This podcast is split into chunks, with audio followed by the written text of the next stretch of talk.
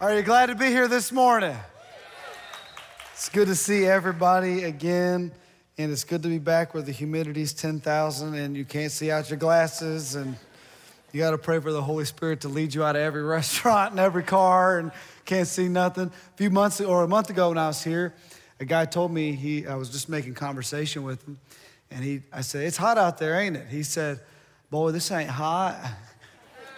Come back a month later, I'm like, you're exactly right. That ain't hot. It's just now warming up in the great state of Mississippi. It is good to be here. Uh, my wife is here on the first row. You wave, Lena. Let everybody say hey to you. My wonderful wife. And uh, we have two kids. I said this last time I was here, but just want to show you an update. They've not changed much in a month, but if you want to see what's happened, that's what they look like. Uh, my boy is Judah Paul, and uh, my daughter is Lily Kay and they are four and two, and they're both full of the devil. And uh, they've yet to come to the great state of Mississippi because we are intelligent we're not bringing them till we have to. Uh, I'm just kidding. They are wonderful. Can you do me a favor and welcome everyone who's joining us online all over the place? Let them know how glad we are that you're joining us today. I want to preach a message entitled, You Can't Stay there. You can't stay there.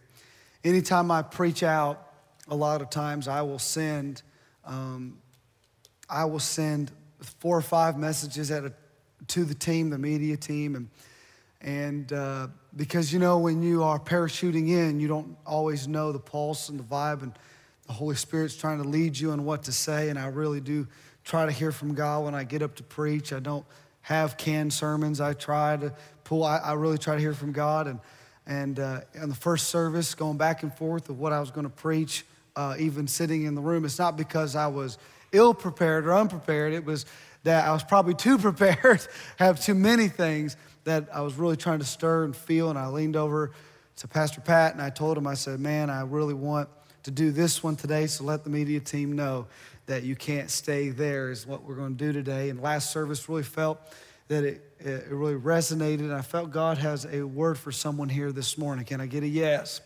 I think when you come to church, we cannot forget the supernatural process of what takes place when we're in this room. I know we can think it's just, you know, 75 minutes, 90 minutes singing, you know, guitars, uh, lights, and preaching, and we're going to all hit Cracker Barrel after church and get that country fried steak. Praise God. But that, if anybody's feeling to bless me after church, that's uh, something I've been feeling in my spirit this morning. But, uh, country fried steak and green beans and a sweet tea. Glory to God. But I tell you, the, uh, but, uh, I just believe when you come to church, it's not just the dynamics that you see. There's much more going on behind the scenes. There's something going on in the spirit realm when you're in this room. And I believe you can come to church one way and walk out another way. Do you believe that? I think you could come into church broken and then in just 90 minutes, God could do something and you can leave mended. I think you could come in sick and you can then leave healed. I think you could come in shattered and God has a way of putting the pieces together and giving you perspective. And all you need is one word and one touch and one moment with God that when you come in this building, like they used to say it in the old church, you don't have to leave the same way you came in. You don't have to leave this the same way in the name above every name the name of Jesus, not in the name of Ethan, the name of Vibrant Church, but when Jesus is in the house, something's going to happen because things happen in God's house that just don't happen anywhere else. Can I get a big amen? All right. Make sure you're with me. Build your anticipation. I want your expectations up because when the word of God is given, something supernatural can take place. Say, I'm ready. Uh, you can't stay there. I want to talk from the Old Testament today out of the book of Genesis from the life of a man named Lot. Many of you have heard this story. Maybe you've heard uh, it's preached pretty harshly. And I've not heard many people preach this text in the way that I'm going to preach it today. It's a little unique, but it is the story of Lot and his family in Sodom and Gomorrah.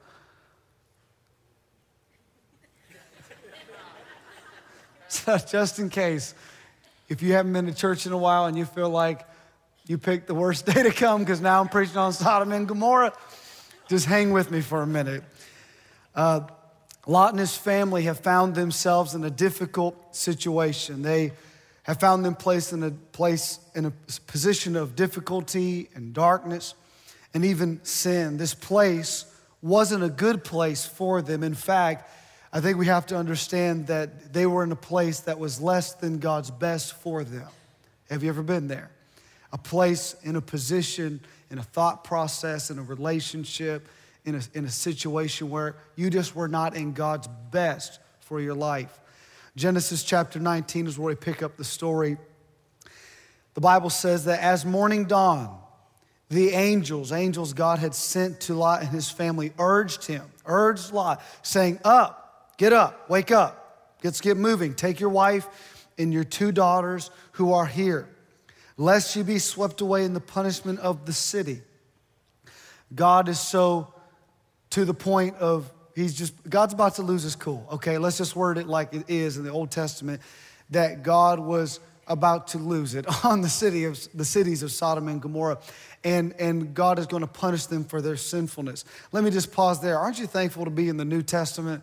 We're under the grace of God, the blood of God, and we're so thankful to be in the dispensation of grace. But in this particular passage, they are living under that that, that, that covenant, that, that era, that season where God dealt with things. And I'm thankful that somebody said to me that if God doesn't deal with Sodom and Gomorrah or deal with America who have to apologize to Sodom and Gomorrah, here's the reality if God did something, punished America, he'd have to apologize to Jesus because Jesus went to the cross for sin. Jesus went to the cross for shame. Jesus went to the cross for our salvation. And there is a wrath to come, but it ain't till we all gone out of here. And I'm thankful for Jesus today. Are you thankful for it?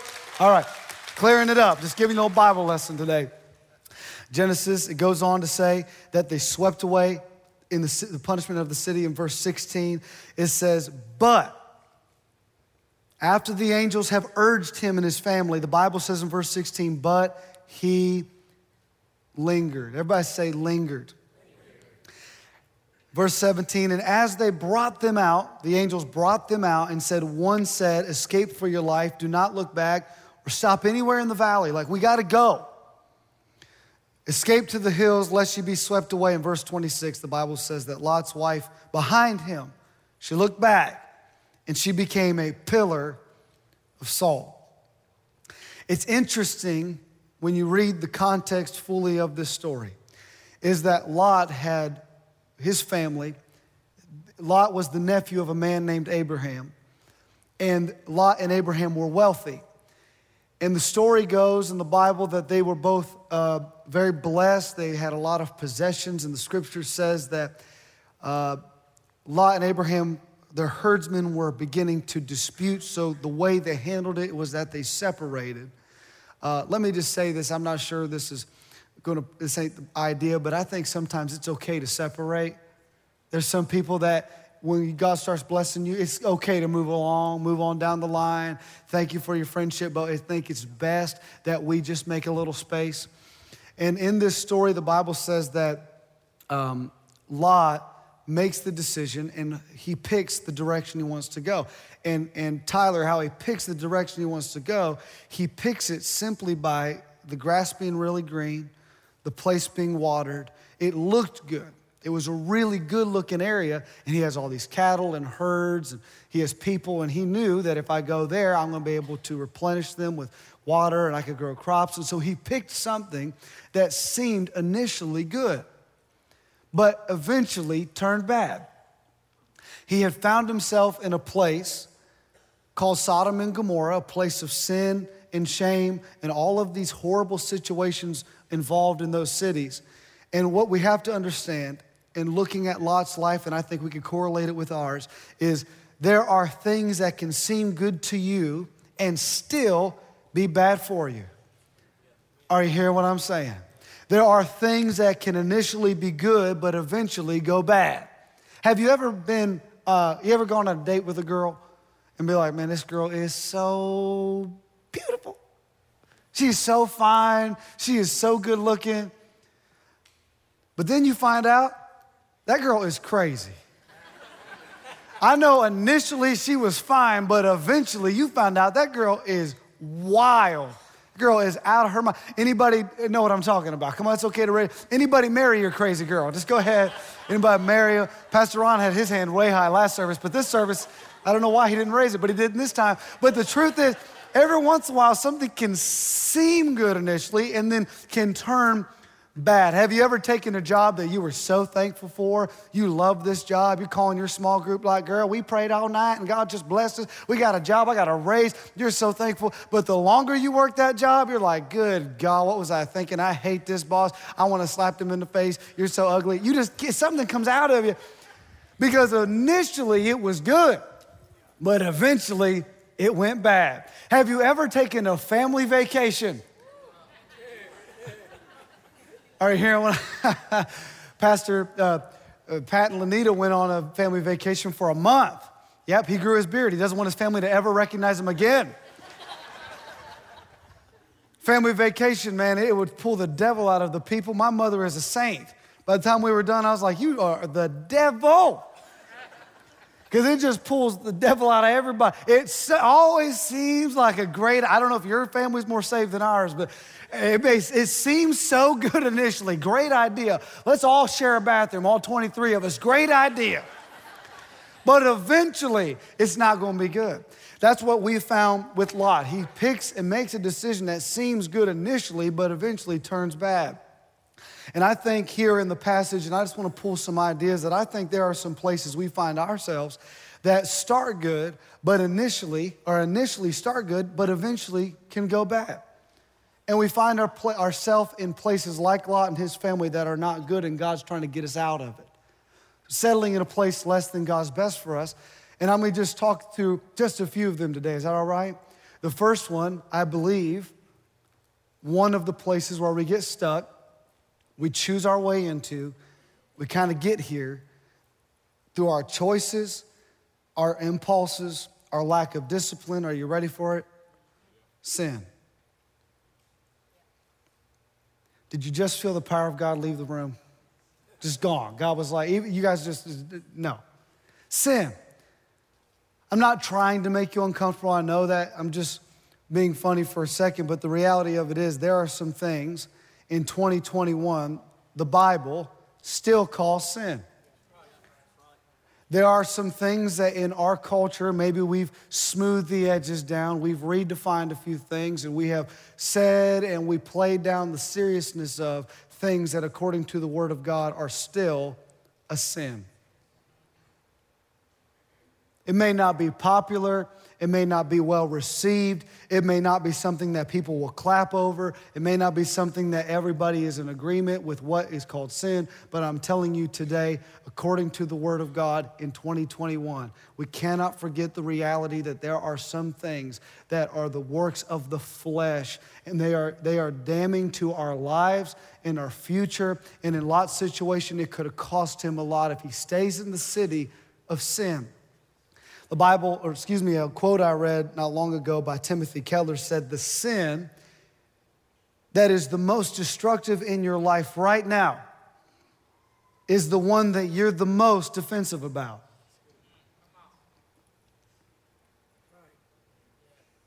The one that you downplay the most, the one that you just justify and rationalize that's the most dangerous one. You may change the words around it, you may change the definition of it, but at the end of the day, you're probably defending the sin. Proverbs chapter 14, verse 12 says, You can rationalize it all you want and justify the path of error you have chosen, but you'll find out in the end that you took the path on the road to destruction. We are masters at downplaying the seriousness of sin. We look in the life of Lot, he is in a place of promiscuity, it is a clear place of sin. I think another place that we could easily find ourselves in, very easy, is the place of shame. Of shame. Shame and guilt are two different things. Guilt, in some sense, is good. Sometimes guilt is not a bad thing. Guilt will help you tighten up. Guilt will remind you that, or maybe we could use a better word, conviction. Conviction is a good thing. Conviction is to your spirit what pain is to your body. And if you were to cut your foot without pain, you could bleed to death. Pain lets you know that it, pain is indicating to you that there's a problem. Conviction is indicating to you that there's a problem. And God is trying to align inside of you the things and to align with His word. Let's deal with this cut foot, so to speak. But there, that's much, much different than condemnation. There are some people, when they get up to preach, and, I, and I, I've grown up in church my whole life. I'm sure many of you have as well. You've been exposed to some of this. But there are some preachers that, that can at times seem so condemning, and they call it the truth. They could call it certain things. And sometimes you're just like, uh, you know what? There's nothing you can say from that pulpit that I haven't already said to myself. I'm already dealing with shame. I'm already think I'm this way. I'm already think I'm a defect. I already think I'm a failure. I'm already think guilt is saying that uh, this is wrong, okay, in my life. Shame is saying, I am wrong. Shame is taking on the identity of the failure that you have had. Failure is not, a, is not a person, failure is an event. And the enemy today, I guarantee you, if I was to go around the room, go to every single row, talk to people in your section, talk to you, there may have been times in the service where you felt to raise your hands in worship or to close your eyes and pray but instantly you felt shame. The enemy can tie us up and just try to remind you of your failure, try to remind you of everything you've done wrong, try to remind you of everything that's wrong with you. Because the devil is a master of putting shame on people. And I really do believe today, maybe you're here today and that's you. I think that's a lot of people in this room that they've taken on this heaviness of guilt and shame and these sentences, this narrative you're believing. And I want you to know today what the devil is always whispering in your ear shame on you, shame on you, shame on you. Jesus is whispering back shame off of you. Shame on, uh, there is therefore now no condemnation to them that are in Christ Jesus. Come on, aren't you thankful that Jesus took away the shame and that you can sit here today and you can walk boldly to the Bible says to the throne of grace because of the blood of Jesus. I have no shame. I still have issues. I still got problems. I may not be perfect, but if the Bible says if my heart condemns me not, I have confidence toward God. And the enemy, though you may be saved, can make you feel less confidence toward God because he's condemning your heart. But I prophesy to you today, shame off of you. Today's a free day for you. Raise your hands, clap your hands, worship God, not because you're good, but because He's good. Can I get a big amen? The next one I think that we can get stuck in, we find ourselves in sin, we can find ourselves in shame. I think the third one I just want to cover today is that we can find ourselves in a place that we should not stay in of situations. This is a very broad concept, but there are some things that start initially good, but eventually go bad. The reality of it is that nobody really gets married to end up getting divorced. Situation they have found themselves in. Nobody takes that job to be fired. Nobody paints the nursery and has a child to bury that child. Nobody gets into that relationship to be abused. So there are situations that we can become stuck in. We can grow bitterness, we can grow anger, we can get stuck in a place of pain and sorrow and unforgiveness. We can hold grudges. Come on. And I'm talking to some real people in the room that you can love God, you can love the worship, you can love the team here, but you still struggle with some grudges. You can still get stuck. You can get in a place where it's hard to feel freedom again. You're just stuck there. You're in a place by your choices or by your situation, circumstantial. You are there, and I'm just letting you know maybe today God's saying, hey, you can't stay there. In this scripture, we find in verse 16 that after Lot has been informed, okay, he's been told, the angels show up and tell him, hey, listen, cowboy, we gotta go. We can't stay here. God is about to punish the city. The angels are informing him of the damage that is potentially coming his way if he does not make the proper moves to leave the place he's in. They're warning him of potential harm that is coming. It's like the other day, Pat was driving us down the road and he kept hitting these rumble strips. You know, the rumble strips on the side. I was like, Have you been drinking? But he kept hitting them, kept hitting them. And uh, he kept joking. He's like, I'm sorry, I'm sorry. I'm just letting you know in Mississippi we got them. We got rumble strips. I, I'm not exactly sure that's what it was. I think he was, yeah, maybe, I don't know. But he, rumble strips, when you hit them, you're not in danger. It's just letting you know there could be danger. The Holy Spirit was letting them know, hey, the angels were letting them know, God was letting them know, you can't stay here. There's danger if you stay. In verse 16, what happens? The Bible says that he lingered. Whoa, wait a minute, Lot. You're telling me you're fully aware of what's to come. You're fully aware of what that sin can do. You're fully aware of your shame. You're fully aware that holding that grudge can damage you, your family. You're fully aware that your potential can be harmed. You're fully, like, you're completely aware of the situation. You understand the, the, the consequences of staying in this place. Yet he lingered. I know we can look at Lot and be like, bro, that's crazy. I would never do that. That's not true. We do it every day. All over this room, I really believe God has probably been whispering to somebody through this sermon. You know, you know it's not right. The Holy Spirit's been speaking to somebody saying, There's more inside of you. You got to let this go. You got to forgive them. You got to do the right way. We got to get this together. You're feeling the drawing of the Holy Spirit, trying to align you right with what God is saying. He's warning you if you don't get this right, if we don't fix this, and we can all just linger, just get stuck. I could never calculate the loss attributed as a pastor's kid. As an executive pastor, I was a youth pastor, I was a kids pastor, I've done pastor of the bathrooms, I've done it all. I could never calculate the loss attributed to lingering. There are kids today who don't have parents at home because a mom or a dad lingered in a place they shouldn't have been. There are parents or men and women sitting in prison cells right now.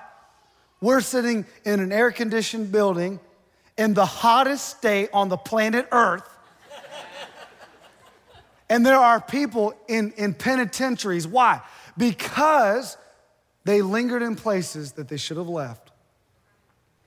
They lingered in a place. There are literally marriages that are destroyed, families that are destroyed, churches that are destroyed, businesses that are destroyed, children that are damaged because when you linger when you need to leave, it's damning. You know, in 2021, uh, it's hard not to linger, right? When you just got your phone and you could break up with that girl, six hours later, be like, girl, what you up to lately? I just want to see what's going on. Who's she, who's she talking to? Does she like that post? You can't help but linger because you're just revisiting it. It's on your feed. We can linger in our thoughts. We can linger in our conversation. We can linger in places that the Holy Spirit is begging us to leave. When we know better, the Bible says in one translation, he's just hesitant. He's just, he's just hesitant. The scripture goes on to say that the angels that were there to warn him got like, they got physical with him. And the Bible says they grabbed them, him and his family by the hand and took him out of the city physically. Like they just forced him. And let me just say this isn't that just like the mercy and the grace of God? That when we deserve hell, God gives us heaven. Isn't that just like while we were yet sinners, Christ died for the ungodly? Isn't that just like God? The scripture says that when we are faithless, He is faithful. Isn't there something about the gospel that the grip of grace won't let you go, even when you want to let God go? Isn't it feel good to know when David said, Where can I go to hide from your presence? If I make my bed in hell, your hand is still right there. Am I helping anybody today to just be thankful that the hand could find you right where you are? It doesn't matter what situation you may be facing, wherever your kids are. I pray the hand of God will find that kid in a crack house. I just pray the hand of God can reach our president and administration in the White House. Why? Because the hand of God is not limited to our reach, it's not limited to any reach because He's God. He's faithful, He's strong. I'm preaching, baby, I'm trying over here. If there's anybody thankful for the hand of God, put your hands together and tell heaven, I'm thankful. We'll have to move her to the front row, Pastor. We'll get on up here. Somebody say, You can't stay here. You can't stay there. You can't live in shame. You can't live in guilt. You can't live in brokenness forever. You're 33 years old living with an 18 year old wound. It's time to move. It's time to leave. Saddle up, partner. We're going home. We cannot stay in this place any longer. I feel like convicted in my heart today that somebody is teetering and lingering, and you're wondering, Am I gonna make it? And you're wondering, Do I wanna try? Am I wondering, Do I wanna go back to church? You're wondering if you're gonna break up with them. You're wondering if you're gonna listen to me. If you, if you will not stop lingering, it could cost you everything. And the power and the presence of God is stopping this service right now and saying, Listen, give me your hand, I'll drag you out of there.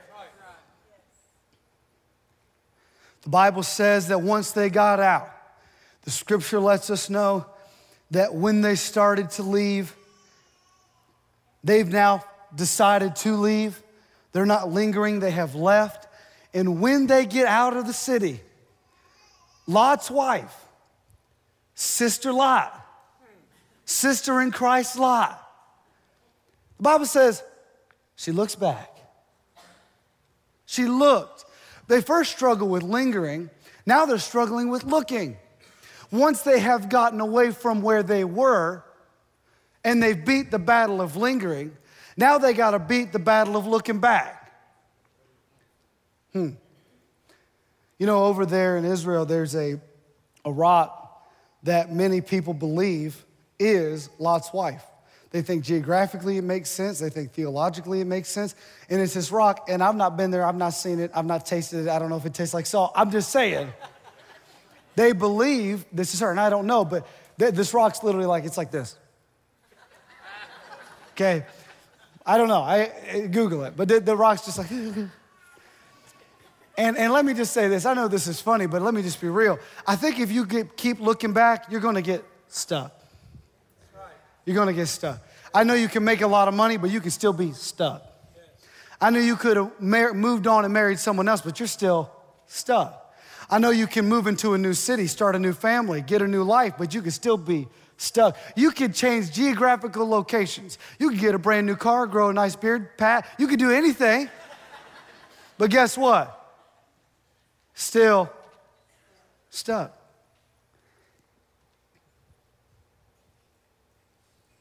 I worry for people who are stuck. The Holy Spirit's pulled you out of that situation.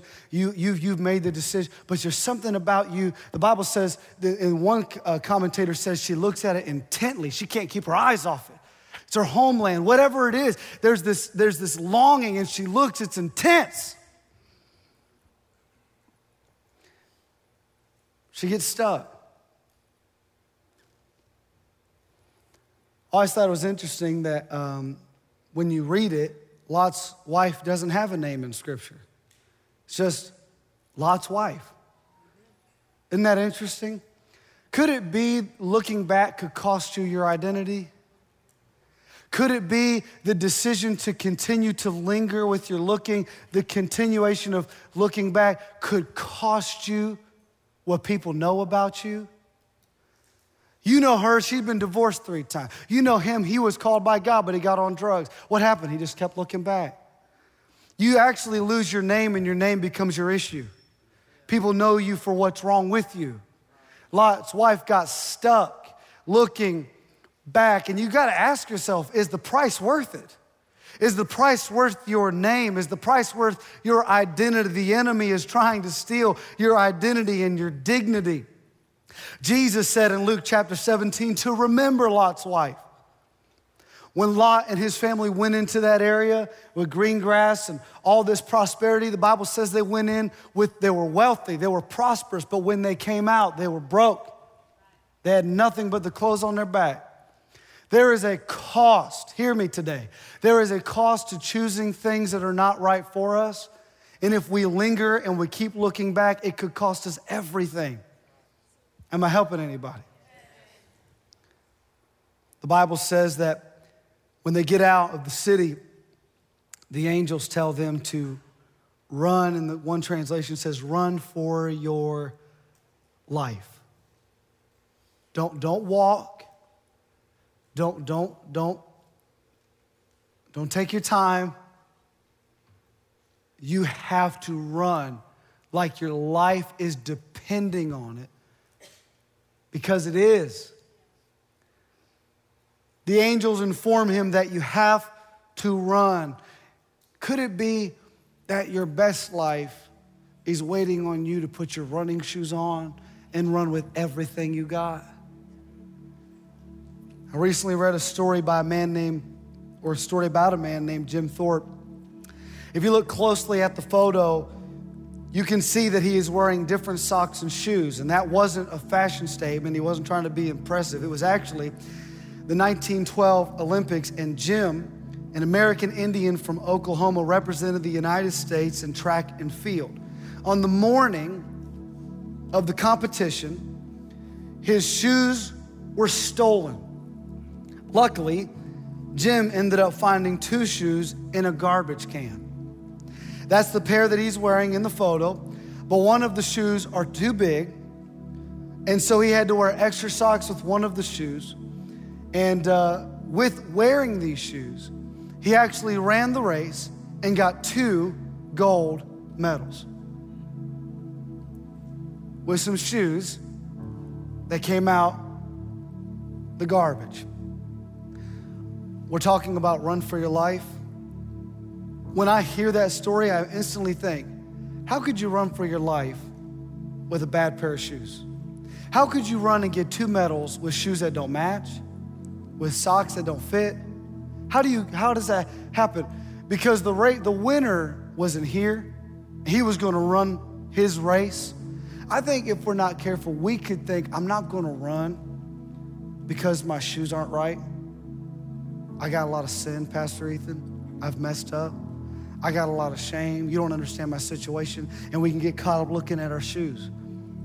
Like, you know, Pastor Ethan, like, I know that's good, but you're a preacher, but you don't understand. When I get mad, I do this, or when I think like I feel like this, or I'm in an inappropriate this. And I, I get it. I know what you're saying, but it's harder than you think. I, and, and, I'm stuck, and I want to run. I want to. I love God. I love the church, but, but I'm stuck looking at what in my mind discounts me from running.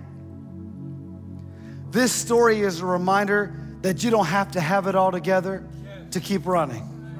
This story is a reminder that despite what you have been through, you can still run despite where you, you are in your life right now, with the situations you're facing, the background that you live with, the economic status you're in, you can still run for your life. I feel like I'm talking to some people in the room that need to run again. You've lost your vision. You've lost your focus. You've got caught up in situations. And just like Lot, you linger. And just like Lot's wife, you're looking back. But what if by the power of the Holy Spirit, God is pausing on this Sunday morning to let you know it's time to run again? It's time to run again. You've walked long enough. COVID maybe knocked you down a little bit maybe got out of the church flow, it's time to run again. Never stop running. Never stop pushing. If you're tired, you just keep going. If you're wore out, you just keep going. Because the Bible says that it says that we shall reap if we faint not that the enemy wants you to faint because he doesn't want you to reap. So the enemy is counting on you being tired. He's counting on you hanging up the shoes. He's counting on you quitting on your marriage. He's counting on you quitting on the church. He's counting on you quitting on your job. But what if today the devil got nervous because he started seeing people start lacing up again like, oh, yeah, you better watch out, devil, because I am never going to quit. You, the, hell can't quit, can't stop a runner. You can't cancel a real runner. You can't stop them from pushing and driving and grinding and pushing with everything they've got. David said, I run through a troop, I leap over a wall. Something inside of you has got to be bigger than the obstacle in front of you. Church, hear me today. We could let the enemy totally convince us no running's necessary. Nobody runs like that, you know, it's just okay. Relax. It's a, we don't have to. No, you know what you've been through after all the things you've experienced. And I feel like God's stopping this service to let you know. Say stop. Don't linger. Don't look back. It's time to run again, vibrant.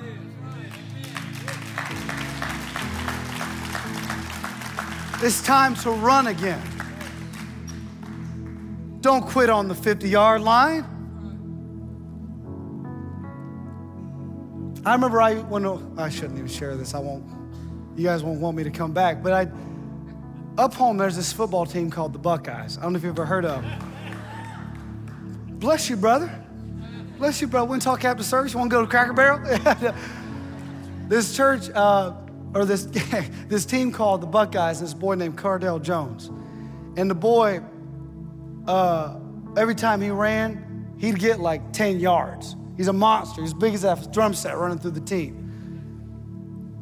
And you would catch yourself being like, you know, there's other players, there's other plays and all this stuff, but you would catch yourself watching TV be like, run, Cardale, run, because you know. I'm a little intense. Are you intense with football sometimes? Yeah, I know. I know where I'm at. I know. Y'all act like being all calm. I know there's some state fans, some Bama fans in this room, Ole Miss fans, and look at you getting. She ain't raised her hands all service. Glory to God. Old. I'm just kidding. I'm just. But you would catch yourself, run, run, run. I feel like heaven's leaning in, saying, run.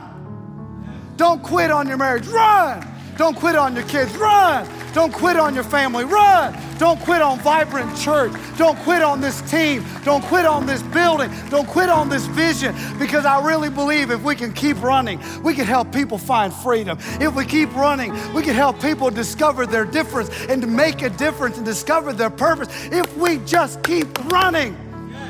But the devil is counting on Mississippi to quit running the devil's counting on people in this church to be like, you know what? It's over. It's done. Let me say this. I don't want to speak too freely, but I'm from the north. And as you know, Ron, you know, we only know how to say it without butter on the biscuit. But whoever is your pastor, whoever is the next step for this church, I want to tell you today, I want to prophesy to you today. You can't quit running.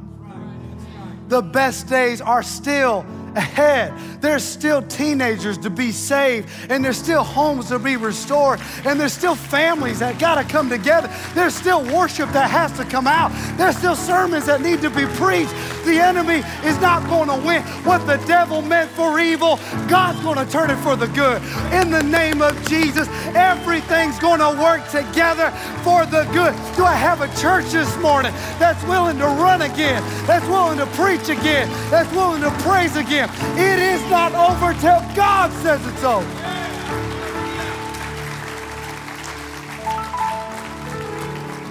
All right. You can stay standing. You can stay standing. I'm done. You got me yelling. It's your fault, honey. It's your fault. I might as well just preach like this next time I come.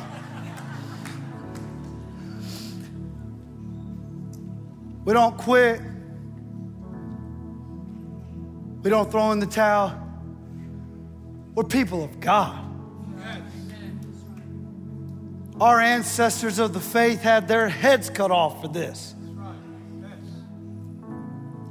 Our ancestors are thrown in the dens of lions for raising their hands to say yes to Jesus. Can't Vibrant Church run again? Can't we fight again? Can't we raise hell again? The best days are yet to come. And the devil is a liar.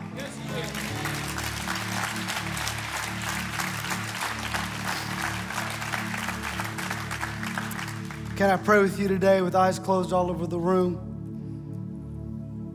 Father, I think there's people in this room right now, if they were honest, they're lingering. They're stuck. There's probably people in the community that are pointing this way thinking they're stuck. They're broken. They're wrong. There's probably people in this room who feel because they've divorced or they've been through it and felt this and experienced that, that it's over.